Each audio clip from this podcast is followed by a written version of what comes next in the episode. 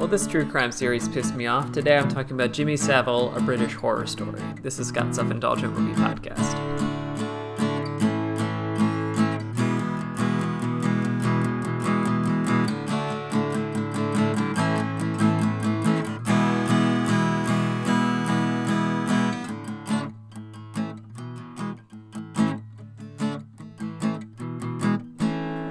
Hello, movie friends. Welcome to Scott's Self-Indulgent Movie Podcast, and today I am talking about Jimmy Savile, A British Horror Story. This is a recent documentary series that was added to Netflix and is at least somewhat advertised uh, because it just because it's one of the most infamous uh, incidents in kind of British celebrity culture history. So yeah, that's about all I'm going to get into in the intro, but I had a very negative reaction to this series, which I watched recently, and I wanted to explain why. So without further ado, let's get started.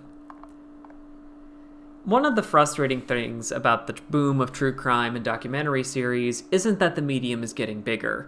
Generally, I think that a go- it's a good thing that people want to watch films and series to learn things. However, in a rush to put out new content, there can be another problem: quality control. Sometimes it means that a directionless series becomes a phenomenon before the general public gets wise or loses interest. Looking at you, Tiger King. Or in today's case, a film that should be more about the crimes of its subject gets lost in how he was able to pull the wool over everyone's eyes. For decades, Jimmy Savile was a staple of British culture as a beloved D J, T V presenter, host, and charity worker. However, after his passing, a terrifying wave of abuse allegations from men and women ages six to seventy-five came to light and suitably killed his image as a sainted figure. But how was he able to keep this under wraps until his death? This series pissed me off. I'm not going to dance around my general opinion because I spent over two hours watching this and got more and more mad the longer it went on. I think this is a bad way to do a true crime series and does not do the victims of its subject just justice. Why? Well, there's a lot of reasons, but I'll try to highlight a couple. First, we have structure. You can tell a lot about a doc's, a documentary's intent from its structure, how long it is, if it's a series, how it's divided up into episodes, and how much time is spent on each subject. When I started watching this series, which is generous considering the series is two episodes over an hour long, it's basically just a feature film, I thought I had a strong idea of what was going to happen. The first episode would be dedicated to explaining who Jimmy Savile was, why he was famous and important and and around Britain, before realizing his before revealing his crimes in the second episode in detail.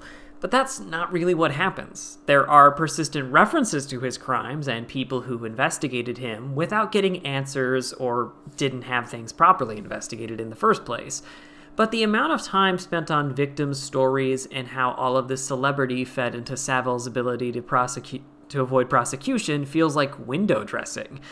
The series keeps dancing around Savile's crimes in veiled terms and references, or in part, until, no joke, the final t- fifteen to twenty minutes of a one hundred fifty minute series. I think I know what the series is going for. It wants the audience to feel what the British public did. However, this doesn't give the victims their due, and instead makes the series feel like a documentary about Jimmy Savile, which he obviously didn't need. Also, where's the anger and blame? One of the great things about true crime is that it can be used to challenge power. You're challenging society and the criminal justice system and telling them they need to be better, especially when you're dealing with an abuser who had hundreds of victims and died peacefully at home. And that's barely there in this series. There's some talk about Savile's celebrity and charity work being a smokescreen for red flags, and a number of his comments in older years in particular are chilling, but that's not nearly enough. For Giant instance, the film makes a point of showing that Savile was friends and friendly with Margaret Thatcher when she was pr- Prime Minister, and the royal family, including Princess Diana. So maybe, just maybe, a bunch of people looked the other way or thought they wouldn't be believed if the Prime Minister of the nation and the Crown both hailed this man as a saint.